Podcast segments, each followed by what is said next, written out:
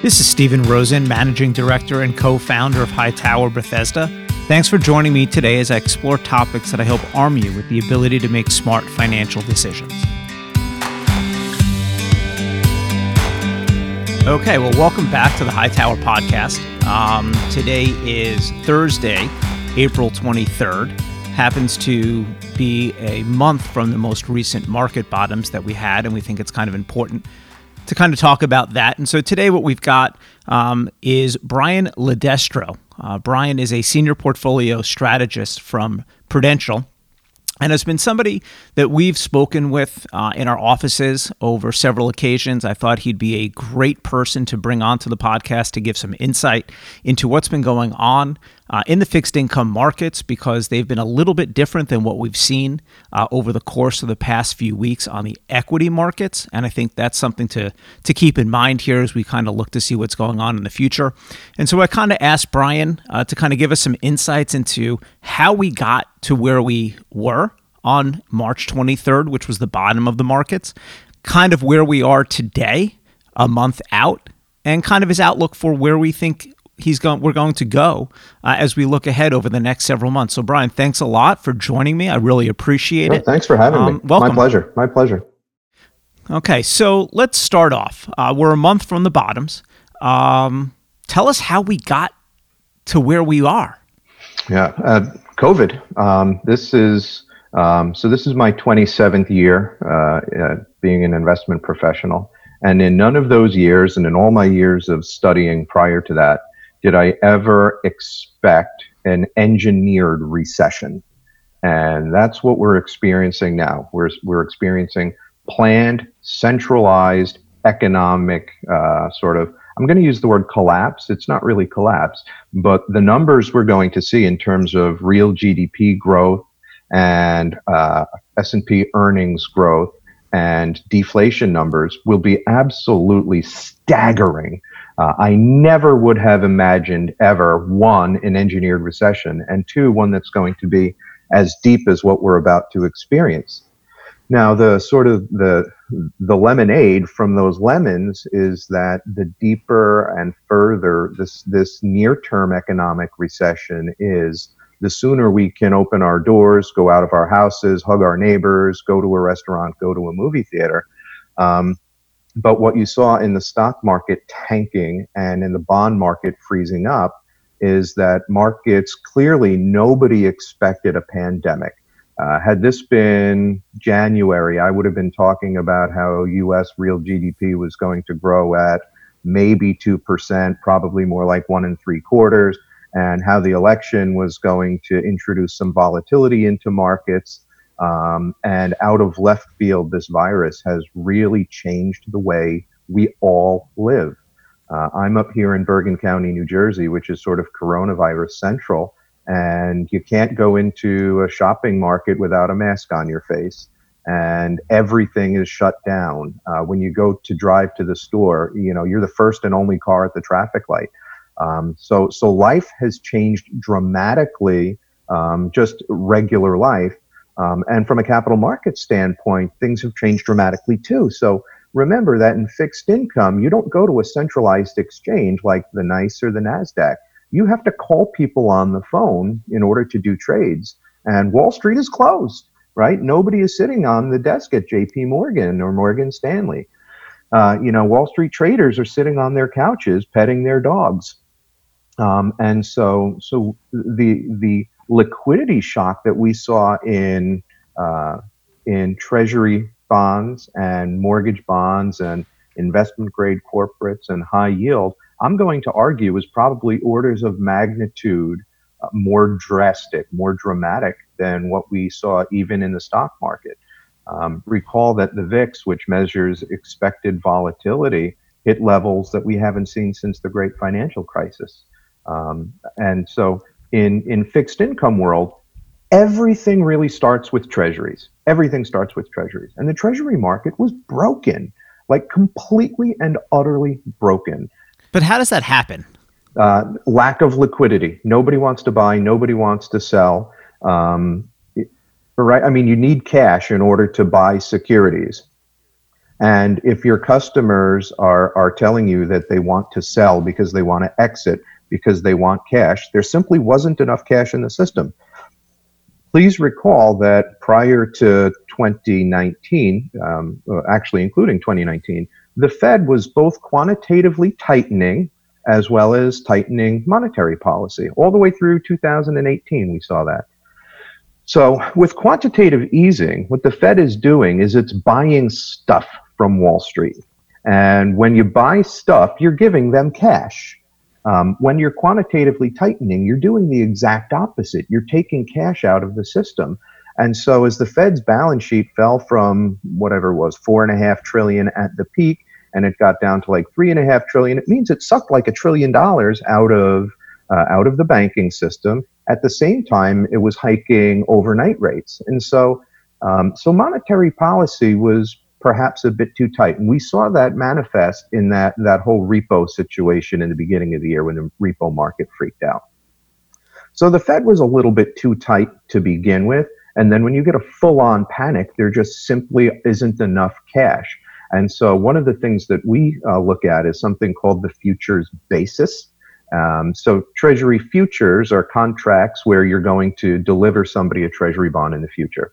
Uh, and so Treasury futures and Treasury cash bonds should behave very, very, very, very similar, because ultimately they do be, they converge to be the same thing, right?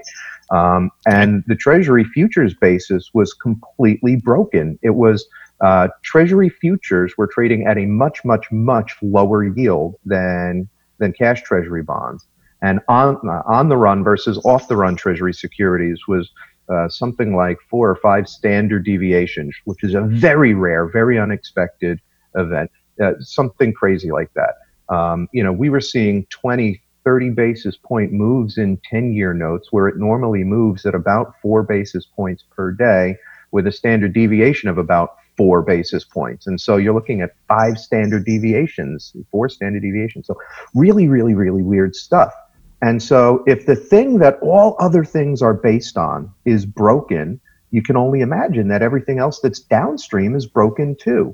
Um, you know, the money markets were broken, front-end corporates were broken, um, high yield got broken, um, you know, even Fannie, Freddie, uh, Ginnie mortgage-backed securities, they were trading at sort of near record levels. Um, and quite frankly, in fixed income, we haven't fully retraced. I know we haven't fully retraced in stocks. I think stocks are something like fifty percent, uh, fifty percent back. Um, there are places I'm looking in fixed income. Uh, let's see. Uh, emerging markets has only retraced about twenty percent of, uh, of it, of its wides. Uh, let's see, high yield is about forty percent back from where it had been. So there's still a lot of wood to chop. Luckily, the Fed has come in like, uh, you know, like riding on a white horse, pulling a wagon full of money and, right, big liquidity injections in Treasury bonds. They've purchased, I don't know, a trillion and a half, or, or they're on their, they're on their way to that and more. And they've purchased a couple of hundred billion in, in mortgage bonds. Um, they've started to buy uh, investment-grade corporate bonds. They dusted off the old TALF playbook, and they're going to do one hundred billion dollars of financing of structured uh, structured bonds like C L Os and C M B S, which were which were outside of the former playbook. So they're they're they're bringing in some new plays, like buying um, buying fallen angels, which is something they had never done. Buying corporate investment grade is something that they hadn't done. And now they're even going to buy high yield E T Fs. Um, the good news for fixed income credit investors is that none of this buying has happened yet. Um, a lot of these markets were cured by simply the announcement of them, which I equate to when I was a child and I was behaving poorly. All my mother had to do was say, "Bri, wait till your father gets home." And that was enough to straighten me out. Um, and so the Fed announcing all of these big programs is akin to wait till your father gets home. So you definitely don't want to be short the stuff that the Fed is going to be buying. Uh, being on the long side of that stuff, if you skate to where the puck is going, they will be buying front-end corps. Uh, they will be buying, again, some high-yield E T Fs and some fallen angels. Uh, and in our collective opinion, we think that that's likely to provide, um, you'll need less liquidity premium, which is good. So that helps your price. Um, and it also per, uh, enhances the credit worthiness of some of these folks by providing them loans, uh, by providing, again, additional liquidity. It actually helps to, to cure some of the credit. So as we headed into the beginning of this year, again, uh, talked about G D P probably being something in the two percent range. We're having good, steady growth. Um, presidential election, something that could possibly, you know, create some additional volatility. But credit spreads in general were exceptionally tight across the board. Uh, twenty nineteen saw interest rates decline dramatically.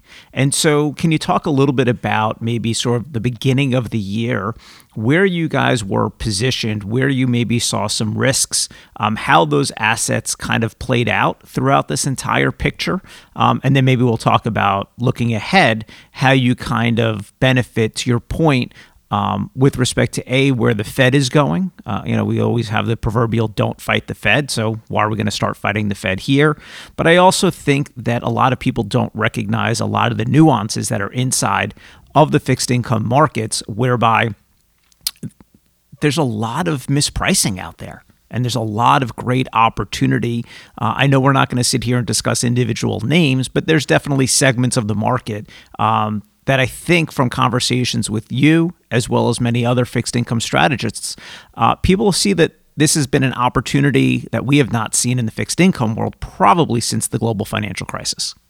Yeah, well, I would uh, I would very much agree with that. So um, we came into this year um,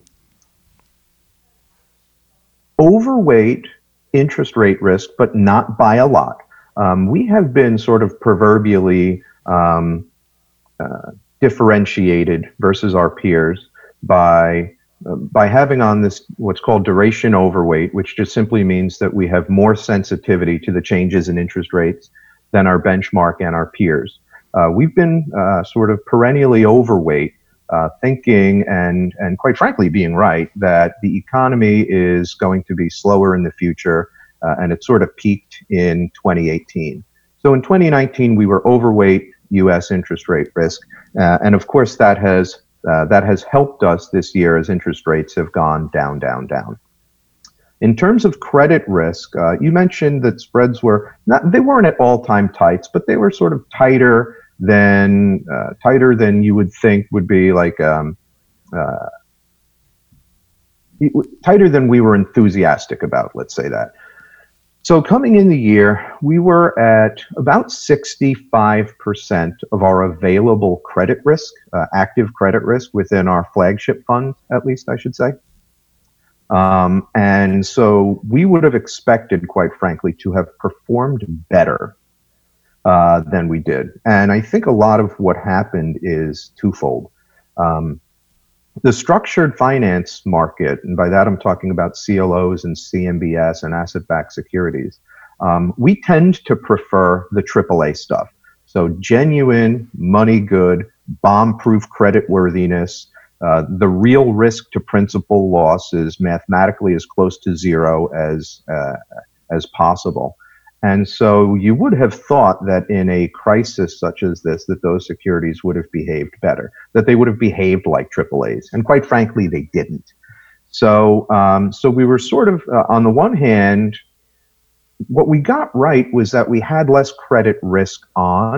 Uh, what we got wrong is that we still had credit risk on. And so we did have some high yield. Granted, we had maybe a third of the amount that we had going through uh, two thousand eighteen. Um, you know, we had some active emerging markets exposure, and emerging markets have behaved really poorly, uh, and and again, really haven't made back any of those gains. Um, so so you would expect in a contag- in in sort of this this a crisis-like environment that Treasury yields would go lower, um, which again we got right. Um, now looking forward. You know, it seems to us that we are sort of near the peak or perhaps even past the peak of COVID cases, uh, at the increase in COVID cases. at this point. So that really means that we are at the nadir sort of of, of real economic activity. This is as bad as it, as it gets. You know, April versus March and March versus February. This is as bad as it's going to be. And, and I'll bet you dollars to donuts that if you look at growth uh, in December versus growth in January, that that number will be higher than the number of growth in April versus March. So it's akin to being in a really bad storm. I mean, a bad black tornado meets hurricane kind of a thing. It sounds like a stupid kids movie, like a Sharknado, but a, a tornado meets a hurricane, but you can see out in the horizon that there's a rainbow and there's blue skies. Uh, and that's why I think that that most markets have already, uh, they've already troughed. They're looking out into the future. Um, so to your point, what do I expect in the future? I expect that high yield spreads are likely to tighten, not to where we were in uh, in December of last year. Um, but the direction is that spreads should go down and prices should come up a bit, especially with the, the technical of the Fed buying. Now, one of the things that worries us is the so that uh, the length of runway, the time and distance of COVID is really going to have a, a significant impact on high yield. Um, we fully expect that default rates are going to uh, they're going to jump orders of magnitude higher than we would have predicted even in January, um, led by energy, high yield. Um, just I mean, it's being decimated by the price of oil. And these folks who are already highly levered and their balance sheets are highly levered to the price of the commodity, um, it, it, it just doesn't seem survivable for a lot of those folks. Same thing, if we're still here, uh, sheltered in place a year from now, you're going to see some devastation in, in high yield securities. There will be default. By the way, if if if if we're still in shelter in place a year from now, you're going to see some devastation in my house, let alone the economy. So let's yeah. let's just hope that that's not the case. Yeah. Uh, I might I might run out of liquor by then. God forbid. You and me both. Yeah. So, but that doesn't seem likely, right? This is very modelable kind of stuff, right? Uh, COVID looks like SARS and MERS, and you know, uh, and when you model the U S's COVID uh, uh, infection rate and mortality rate, um, we are trending like the average of the rest of the world's cases. So we're not an anomaly. Um, we look like the rest of the world. We're following the rest of the world's curve, and so it, it seems to us that the peak cases are now, and a couple of months from now, two or three months. Uh, we get a semblance of normalcy, and then people, you know, like Punxsutawney Phil, they sort of, you know, they, they come out of their house, they look around, they take a, you know, a wet finger in the air. What's going on? Do I feel safe? Can I go to a restaurant? Can I go on a cruise ship? Can I go on an airplane? Um, and then this thing becomes a, you know, it's not a not a bad dream, a bad reality followed by a normal reality, or at least a kind of normal reality. Do I think that do I think that people are going to get back on airplanes to go on vacations in in July? Um, yeah, I do, but I don't think it'll be the same number that would have gotten on that plane um, planning a July vacation in, in January. So one thing that I've always been a believer of is that the bond guys are smarter than the stock guys. Maybe it's just the nature of who they are, the way they think. Um, but that's kind of always been it. And I've always kind of taken my cues from an economic standpoint, from a market standpoint, from the fixed income markets. And what concerns me a little bit, and maybe it's a function that I'd say the stock market overshot, and maybe it didn't need to be down thirty-five percent and forty-five percent on the small caps. But on the other hand, when we take a look at some of the, the anecdotal notes that I've seen, bank loans trading down twenty plus percent. Um, I've heard anecdotal stories of high quality, big name investment grade bonds trading at seventy-five cents on the dollar. Because again, to your point, people are looking at liquidity.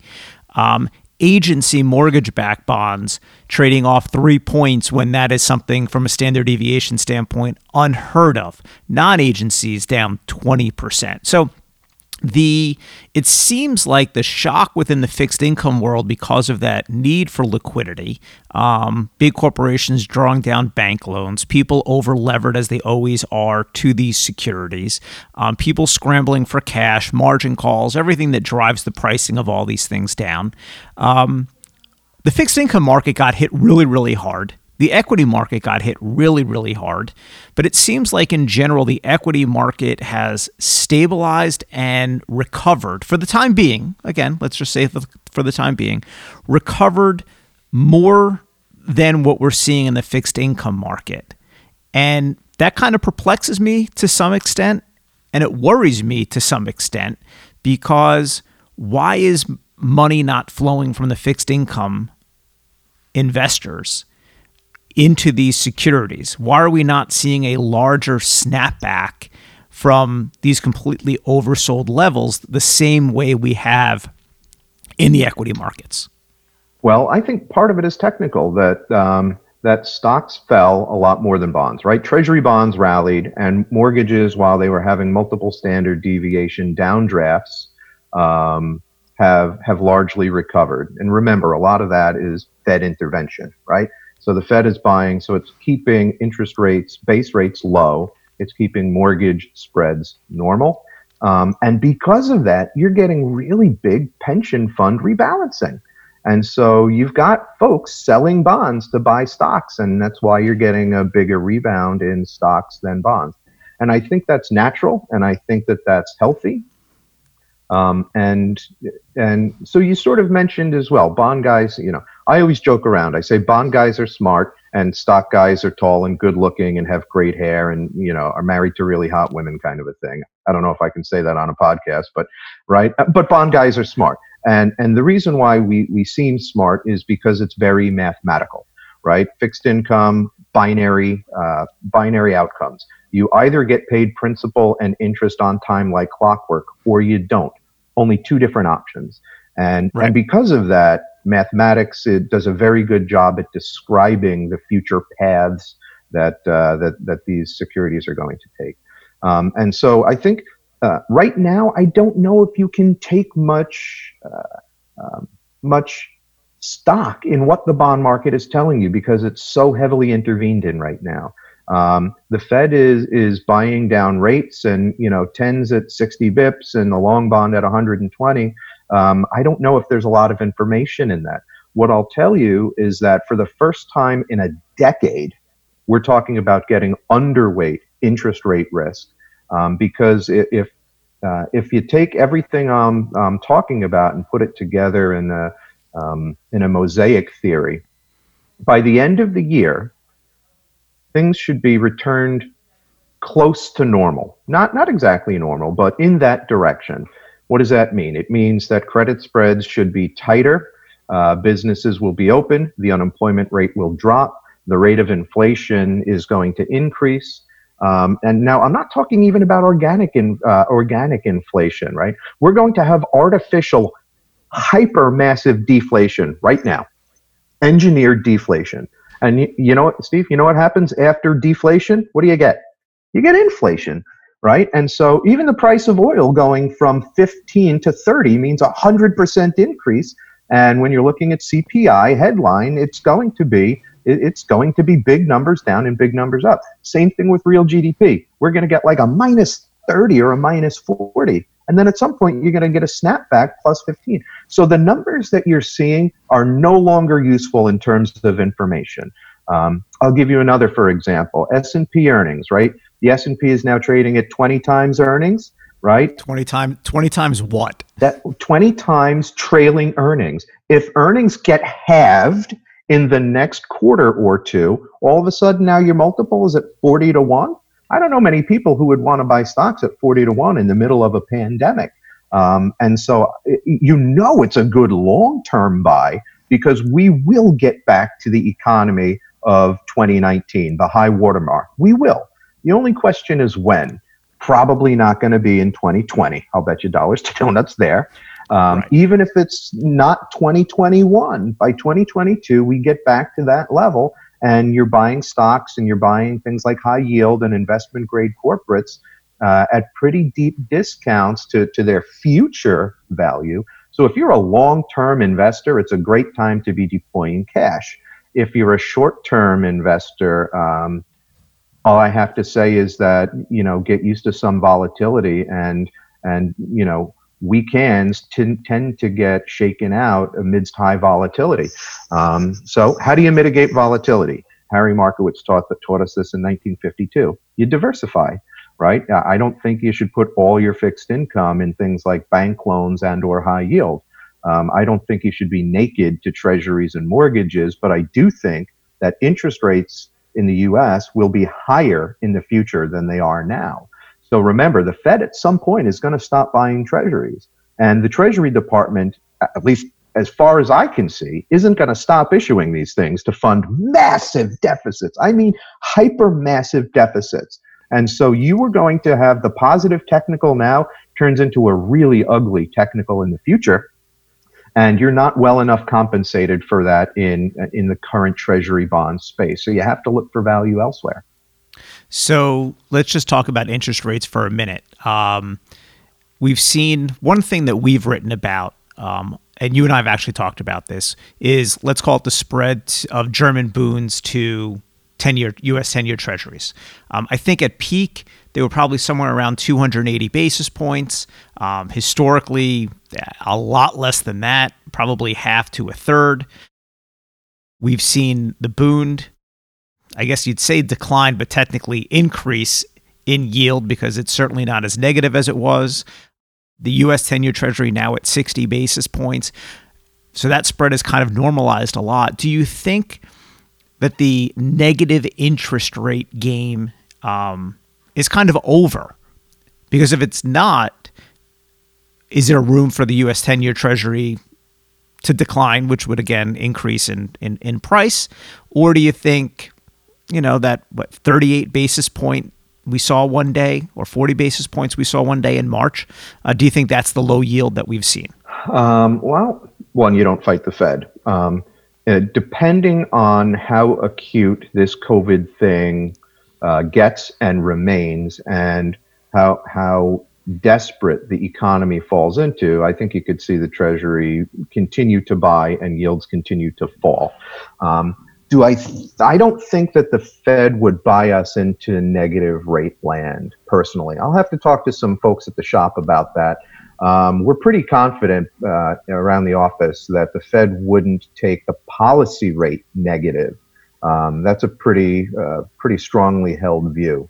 Um, do I think that they buy the ten-year, like, like negatively slope the curve? So if you're at zero. Uh, and you're looking at inversion, it necessitates that your bonds are through zero. I don't think the Fed would buy us through there. I think that they would sort of taper their purchases to keep us uh, pretty flat and low.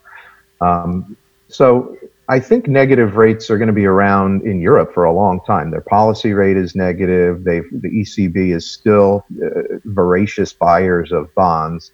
Um, so, so I think negative rates... It, Last I looked, there was something like thirteen trillion dollars worth of negative yielding uh, securities. Uh, so remember, uh, the world's population is aging, and we have big debt dynamics, which means that, you know, taxes need to go up to pay for these massive deficits, and that leaves people with less disposable income and therefore less real G D P growth. Um, that's the normal world that we live in. Um, and, you know, interest rates are simply the price of money. Um, you know, when you have more borrowers than lenders, the price goes up. When you have more lenders than borrowers, the price goes down. And so what does negative thirteen trillion dollars in yield means? It means the world is awash in lenders. It's so awash in lenders that you're willing to pay people for the privilege of lending to them.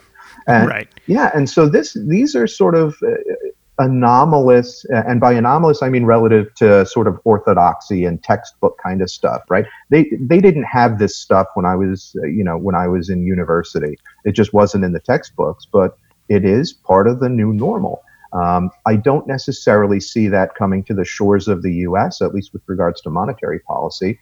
Uh, perhaps coronavirus crisis, if this thing again, if we're here talking about this twelve months from now, I think you're probably going to see spots on the U S curve that look more like uh, the German curve. Okay. All right. So now we're a month out uh, from you know, what hopefully is the bottom. Um, you know, I've had a lot of conversations with friends. I've had a lot of conversations with clients. Um, I'm tracking what's going on in Europe with respect to um, new cases. I think they are, you know, in most cases, two, three weeks ahead of where we are. And so kind of getting a sense of the success rate there of the social distancing, seeing what's going to start to happen with their economies and cases as they start to open up, though we've got some people here in the U S who are doing so, but that's a story for another day. Um, so I, I think we're going to have a good look ahead to see what's going on. But let's take, for argument's sake, um, I think what both you and I think, which is we've probably seen the worst of it. Uh, new cases will continue to grow, but we've probably seen some peak level. Um, hopefully somewhere within maybe the next thirty or sixty days, um, we can comfortably start um, getting about our lives, not going about our lives, but getting about our lives. And so when you take a look at the landscape of fixed income, what are probably, let's say, maybe your top five uh, spots that you think present itself from a value standpoint, risk-reward standpoint, um, going forward over the next twelve to eighteen months? Because again, I think to your point, anything you buy today, whether it be stock or bond, um, you kind of have to hold your nose a little bit and just say, hey, I'm going to take the mindset that any, historically speaking, um, when you buy markets down twenty percent, thirty percent, at some point in time, you are proven to be correct. We don't know when that time is going to be. We're not going to say it's today or tomorrow, but at some point in time, you are generally proven to be correct. And so with that understanding, um, we haven't seen a massive rebound in a lot of sectors. Again, to your point, treasuries you have, Um, agency bonds you have, but in a lot of the other segments of the market, you've seen little bounces back, but nothing super, super meaningful. So what are you looking at? Investment grade corporates feel, um, so, you know, long corporates, the uh, Bloomberg Barclays long corporate index at one point was down more than the S and P. I believe it lost thirty-five, per, thirty-five points on price, thirty-five points. Just, you know, week one, we've been writing Um, not to cut you off, but we've been writing since this thing started a weekly letter to our clients. And week one, the one thing I mentioned was L Q D. Um, again, we're not talking about investing, but it was the it's an investment grade uh, E T F that measures a bond, the investment grade bond index. It's just an index fund um, that we had noticed was down about twenty-eight percent, had gone from, I think, one hundred thirty-five to and closed at one hundred five. Um, similar concept for a municipal bond E T F, um, did a similar thing. And that weekend, um, the Fed came in with their first major injection. Um, and I think that particular fund opened up seven or eight percent uh, immediately and is not too far off its, its highs. So again, to your point, um, yeah, there's been a lot of movement. Massive dislocations. Things are not supposed to move eight points a day in bond land. That's just not supposed to happen. So, so it feels to us like corporates um, are in good, uh, are good value still. Um, we love front end corporates because that's where the Fed is going to be concentrating uh, its purchases. Um, one of the things that that my team does really, really, really, really well is uh, is credit research. Uh, you know, we have, uh, to, to my guesstimation, we have the largest buy-side credit research staff on planet Earth. Uh, and so they're good at uh, sort of uh, separating the wheat from the chaff kind of a thing. And what we want to do is find companies that are going to survive this and, and, and come out of it in better shape. And so in any kind of a crisis, um, what tends to happen is that C E Os and C F Os start managing for the bondholders and not the shareholders. Um, and that prevents them from getting downgraded, and from, you know, you get downgraded and the, your cost of interest increases and your spreads blow out and you have to pay more for capital. Um, and so we're starting to see that, right? I think we're going to see fewer share buybacks and perhaps some dividends getting cut and perhaps some smarter and or reduced CapEx kinds of things. Um, and doing that should, should again, firm up uh, credit worthiness. Uh, I think uh, I think we had gone through periods where leverage in, in investment grade had gotten uh, had gotten too high, Uh, we're seeing tons and tons and tons of fallen angels, and that's a place that we absolutely love to play in. Um, you know, we've already seen a couple, you know, uh, over a hundred billion dollars worth of fallen angels. Uh, some shops are calling for as much as half a trillion. We'd be more in the two to three hundred billion kind of area. Um, but that's a space that that we love playing in because we have uh, we've got really strong folks, both in investment grade corporate, uh, both credit research as well as portfolio management. Same with high yield, right? So we're not a specialty shop where we only do high yield or we specialize in investment grade. We do them both. And so we're well positioned to win. Uh, so fallen angels uh, is, is a place where uh, we're enthusiastic. Again, investment grade corporates, we're enthusiastic. Um, over the next twenty-four months, high yield feels like it's in really good shape. Over the next twelve months, it's it's a bit of a pick'em. Um, Again, it's going to be coronavirus and energy price dependent. So non-energy high yield, you know, if, if you can if you can find bonds again, you know, yields on the index are over eight percent and yields in Germany are minus fifty. Um, and so again, I think you're going to, I think uh, high yield is going to attract a lot of investors, especially with Fed injections. Um, you know, loaning money to the fallen angels, buying high yield E T Fs. I think that firms up the technicals. And if the fundamentals, uh, again, if you and I, uh, we're, we're, in, we're in a similar frame of mind in terms of when this thing improves. Now, let's say we get a vaccine. Let's say we get a cure over the summer. Um, I think you're going to gap tighter in terms of spreads. Uh, and I think stocks will gap higher and the V I X will crater and we can all sort of go about our lives. So again, high yield feels cheap over twenty-four months, most assuredly. Over twelve months, uh, your guess is as good as mine. Um, uh, structured bonds, C L Os, triple A C L Os and triple A C M B S, uh, they are now T A L F eligible. And so those securities, which had lost, you know, fifteen, twenty points, have already rallied in. There is still quite a bit of value. They're still trading uh, certainly off their wides uh, in terms of spread, but also off their tights uh, in terms of spread. So there's definitely some value there as well. Um, one of the places we're a bit, um, uh, I should say, we're less enthusiastic about is emerging markets debt. Um, you know, there's less healthcare infrastructure there. And their central banks certainly aren't as powerful as the Fed, the E C B, the Bank of England, the Bank of Japan.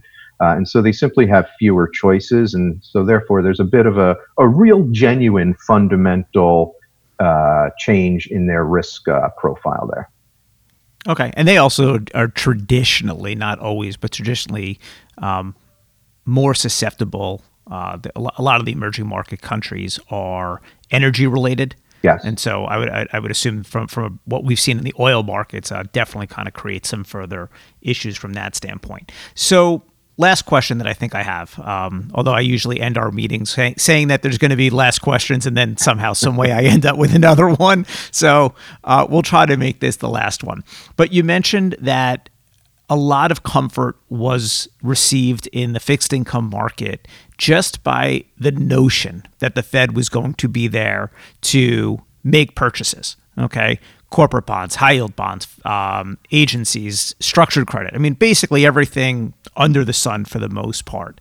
But yet they haven't really started to make any massive purchases. What's going to be the impetus for them to actually go make those purchases? Um, do you see a scenario whereby things have settled down a lot, uh, liquidity is starting to come back into place where maybe they don't even go out and make those purchases? It's the fact that, hey, everyone knows they're there in case they need to, so they're a little bit more comfortable buying. Uh, a lot of the deleveraging has already occurred. I, I know I saw a stat last week that I believe after, and you probably know this better, um, averaging somewhere, I think sixty billion dollars of outflows from fixed income mutual funds. I think we finally saw one billion dollars of inflows last week. So things are stabilizing. And so do you see a scenario whereby the Fed doesn't even have to go out and buy these things? To your point, it's just the mere fact that they're there uh, is providing the support. Well, I think there's there's a little of both.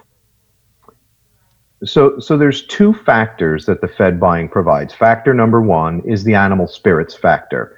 Um, hey, this is really good. The Fed put is in place. That makes me feel more confident um, being a buyer and not being a forced seller. That's great. And the second part is the actual liquidity that it provides. And so what the Fed has already done is, you know, the former has already taken place. The latter has not yet taken place in a lot of in a lot of cases. Uh, I know they've been buying, you know, commercial paper uh, and the, the money market facility and treasuries and mortgages. They have been buying. Um, I don't think they've started corporates unless that started at some point this week, and they haven't started buying the high yield. So, so, so the psyche of investors is very much improved, but the liquidity aspect hasn't yet been improved. Um, so, so we're sort of halfway there, so to speak. Um, do I think that they ultimately will buy munis? Yes. Do I think they ultimately will buy high yield bonds and some fallen angels and, uh, you know, they'll start loaning on the TALF program? Yes, I do. Um, do I think that they get to the magnitude that they have promised? Not necessarily. Um, uh, my understanding is that they've talked about taking the balance sheet up to up to ten trillion. Do they get there? Probably not. I don't think they'll need all of that if our if our timing is right on all this. So uh, I think they will buy everything they've said they're going to bought uh, to buy. I just think that the magnitude is is going to be far less than than the fully ascribed uh, uh, serving size. Got it. And yeah, I, I I misspoke when I said they have been buying. I was more focusing on the non-traditional assets that they hadn't bought historically. Yeah. Yeah. Um, you know, being, like you said, the high yield, the mm-hmm. fallen angels, corporates in some significant manner. So, um, yeah, so that was great. Brian, uh, as always, uh, great conversations. I'm glad that our uh, clients and friends and, and listeners uh, will get to hear from you. Um, so I hope that they do tune in. Um, but I know from my standpoint, I always enjoy our conversations.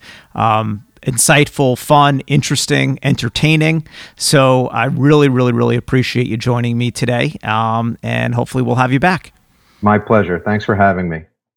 Well, that concludes today's podcast. We really appreciate you joining us. Brian, thanks again. And for those who want to, please check out some of the other podcasts we have on our channel.